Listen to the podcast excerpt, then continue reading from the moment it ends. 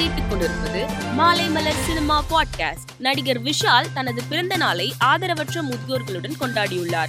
இது தொடர்பான புகைப்படம் சமூக வலைதளத்தில் வைரலாகி வருகிறது. ரஜினிகாந்த் தான் பணியாற்றிய பெங்களூர் ஜெயநகர் பேருந்துக்கு போது அப்போது பணிமனையில் இருந்த ஊழியர்களை சந்தித்து உரையாடினார்.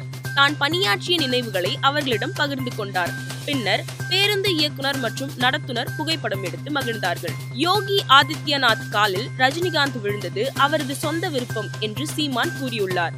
இந்த வீடியோவை தனது சமூக வலைதளத்தில் பகிர்ந்துள்ள நடிகர் ராகவா லாரன்ஸ் சீமானுக்கு என் நன்றிகள்.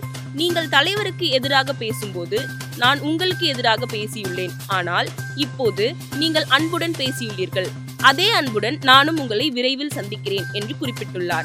திரகபாதர சாமி படத்தின் டீசர் வெளியீட்டு விழாவில் நடிகை மன்னரா சோப்ரா பக்கத்தில் இயக்குனர் ஏ எஸ் ரவிக்குமார் சௌத்ரி நின்று கொண்டிருந்தார்.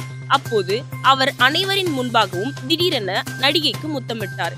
இதனை சிறிதும் எதிர்பாராத நடிகை பதறி போனார். இந்த புகைப்படத்தை சமூக வலைதளத்தில் வைரலாகி வருகிறது. நடிகர் ராகவா லாரன்ஸ் சமீபத்தில் தன் அறக்கட்டளைக்கு யாரும் பணம் கொடுக்க வேண்டாம் என்று கூறியிருந்தார். இந்நிலையில் இதற்கு விளக்கமளித்து வீடியோ ஒன்றை வெளியிட்டுள்ளார். அதில் ஆணவமாக பணத்தை வேண்டாம் என்று கூறவில்லை. எனக்கு கொடுக்கும் பணத்தை உங்கள் வீட்டு பக்கத்தில் இருக்கும் கஷ்டப்படும் அறக்கட்டளைக்கு கொடுங்கள்.